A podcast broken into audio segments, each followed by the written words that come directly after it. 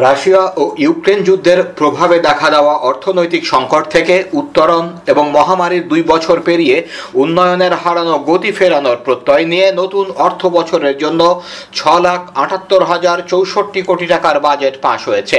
গত বৃহস্পতিবার স্পিকার শিরিন শারমিন চৌধুরীর সভাপতিত্বে বিকাল তিনটায় সংসদে বৈঠক শুরু হয়। অধিবেশনে দু হাজার বাইশ তেইশ অর্থ বছরের বাজেট কণ্ঠ ভোটে পাশ হয়। সংসদে পাশ হওয়া এ বাজেট রাষ্ট্রপতির অনুমোদনের পর অর্থ বছরের প্রথম দিন পয়লা জুলাই থেকে কার্যকর হবে। অর্থমন্ত্রীর বাজেট পেশের পর পুরো অধিবেশন জুড়ে এর উপর আলোচনা করেন সংসদ সদস্যরা। অর্থমন্ত্রীর বাজেট পেশ করেন গত নয় জুন। দু হাজার বাইশ তেইশ অর্থ বছরের বাজেট প্রস্তাব যেটি উপস্থাপন করেছিলেন অর্থমন্ত্রী, তা বিদায়ী অর্থ বছরের সংশোধিত বাজেটের চেয়ে চোদ্দ দশমিক দুই চার শতাংশ বেশি। টাকার অঙ্কে বাংলাদেশের মোট জিডিপির পনেরো দশমিক দুই তিন শতাংশের সমান। গত বৃহস্পতিবার দু হাজার বাইশ তেইশ অর্থ বছরের মুদ্রানীতি ঘোষণা করা হয়েছে। বৃহস্পতিবার বিকেলে বাংলাদেশ ব্যাংক দু হাজার বাইশ তেইশ অর্থ বছরের মুদ্রানীতি ঘোষণা করেন গভর্নর ফজলে কবির। তিনি বলেন এবার সতর্কতামূলক মুদ্রানীতি ভঙ্গি অনুসরণ করা হয়েছে যা কিছুটা সংকোচনমুখী। বাড়তে থাকা মূল্যস্ফীতি নিয়ন্ত্রণে বেসরকারি খাতের ঋণ প্রবৃদ্ধির প্রাক্কলন কমিয়ে চোদ্দ দশমিক দশ শতাংশ করা হয়েছে। আগের মুদ্রানীতিতে যা চোদ্দ দশমিক আট শূন্য শতাংশ ছিল। পাশাপাশি কেন্দ্রীয় ব্যাংকের নীতি সুধার হিসাবে পরিচিত রেপো হার পঞ্চাশ বেসিস পয়েন্ট বাড়িয়ে পাঁচ দশমিক পাঁচ শূন্য শতাংশ করা হয়েছে। গভর্নর বলেন, মুদ্রানীতির প্রধান লক্ষ্য মূল্যস্ফীতি নিয়ন্ত্রণ ও রিজার্ভ ধরে রাখা, আর কর্মসংস্থানের জন্য আমরা জিডিপি প্রবৃদ্ধি চাই। বাংলাদেশ ব্যাংক স্বাধীনভাবে সিদ্ধান্ত নেয়, এক্ষেত্রে সরকার বা মন্ত্রণালয় হস্তক্ষেপ করছে না। অর্থনীতির জন্য যা প্রয়োজন, কেন্দ্রীয় ব্যাংক তা বিবেচনায় নিয়েই সিদ্ধান্ত নেয় কারও চাপে পড়ে নয়। আপনারা সবাই অবগত আছেন। যে কোভিড উনিশ বা কোভিড নাইন্টিনের অনাকাঙ্ক্ষিত অভিঘাত ও ভূ রাজনৈতিক সংকটের কারণে বর্তমান বিশ্ব এক ক্রান্তিকাল অতিক্রাম অতিক্রম করতে যাচ্ছে। স্কুল শিক্ষার্থী কি কারণে তারই শিক্ষক উৎপল কুমার সরকারকে পিটিয়ে হত্যা করল তা জানতে তাকে পাঁচ দিন ধরে জিজ্ঞাসাবাদ করবে পুলিশ। গ্রেপ্তারের পরদিন হেফাজতে রেখে জিজ্ঞাসাবাদের আবেদন নিয়ে বৃহস্পতিবার তাকে ঢাকার বিচারিক হাকিম আদালতে হাজির করে পুলিশ শিক্ষক। খুনের ঘটনায় আলোচিত এই মামলার তদন্ত কর্মকর্তা আশুলিয়া থানার এসআই।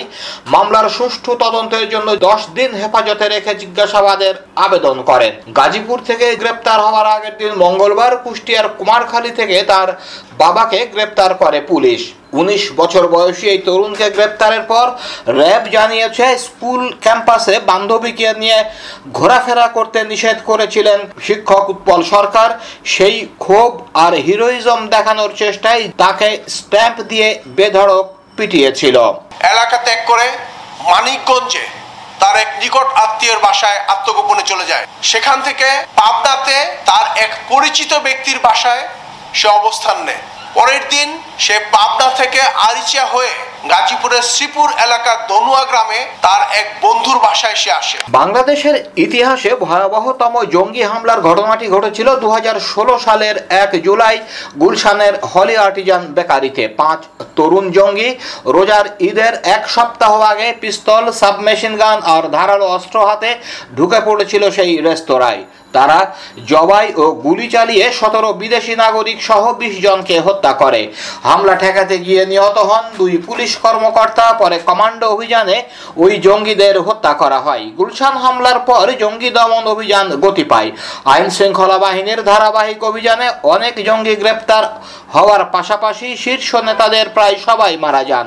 ওই হামলার ঘটনায় সন্ত্রাস বিরোধী আইনে করা মামলার রায়ে দু হাজার উনিশ সালের সাতাশ নভেম্বর আদালত সাত জঙ্গিকে মৃত্যুদণ্ড দেন, তবে একজন খালাস পান রায়।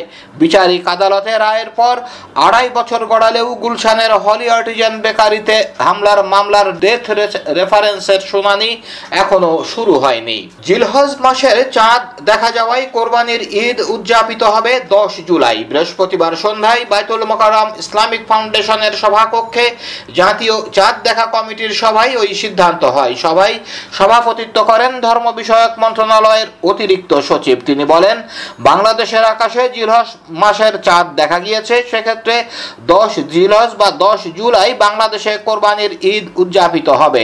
দশ জুলাই ঈদ হবে ধরে নিয়ে নয় থেকে এগারো জুলাই কোরবানি ঈদের ছুটি নির্ধারণ রেখেছে সরকার। তবে দশ জুলাইয়ের আগের দুদিন শুক্র ও শনিবারের সাপ্তাহিক ছুটি থাকায় কার্যত আট তারিখ থেকেই ঈদের ছুটি শুরু হয়ে যাবে।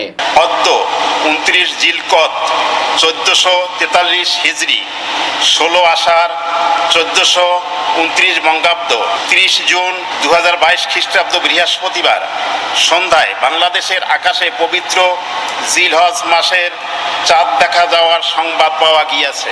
দশ জিলহজ, চোদ্দশো তেতাল্লিশ হিজড়ি ছাব্বিশ আষাঢ়, চোদ্দশো উনত্রিশ বঙ্গাব্দ, দশ জুলাই দু খ্রিস্টাব্দ রবিবার সারা দেশে পবিত্র ঈদ উল আজহা উদযাপিত হবে। ইভিএম এর মাধ্যমে কোনো মোকারির নির্বাচনে বিএনপি যাবে না বলে জানিয়েছেন দলটির স্থায়ী কমিটির সদস্য ইকবাল হাসান মাহমুদ। তিনি বলেছেন, একটি নিরপেক্ষ সরকার যতক্ষণ পর্যন্ত না আসবে, ততক্ষণ পর্যন্ত বিএনপি নির্বাচনে যাবে না। আমাদের কথা হচ্ছে, খেলাটা ফেয়ার হতে হবে। ইকবাল হাসান মাহমুদ বলেন, আমরা একটি গণতান্ত্রিক দল, গণতান্ত্রিক পরিবেশে বিএনপি নির্বাচন করতে চাই। বিএনপি দেখিয়ে দিয়েছে, তত্ত্বাবধায়ক সরকার করে খালেদা জিয়া পদত্যাগ করে পরাজয় বরণ করেছেন, ওটাকেই বলে গণতন্ত্র। সেই সাহস থাকলে এই সরকার সাহস করে আসুক, নিরপেক্ষ সরকারের অধীনে নির্বাচন করুক। আমরা যদি পরাজিত হই, পরাজয় বরণ করব। বিএনপির এই নেতা বলেন, আগে একবার নির্বাচন করেছিলাম, আমরা বিশ্বাস করে গিয়েছিলাম, সেখানে তারা দিনের ভোট রাত্রে শেষ করে দিয়েছে, আবার এখন ইভিএম এর নিয়ম করছে, এখন আর রাতের বেলা সিল মারতে হবে না, ওখানে বসে টিপে দিলেই সব ভোট শেষ করে দেবে। এরকম মোকারির মধ্যে আমরা যাব না।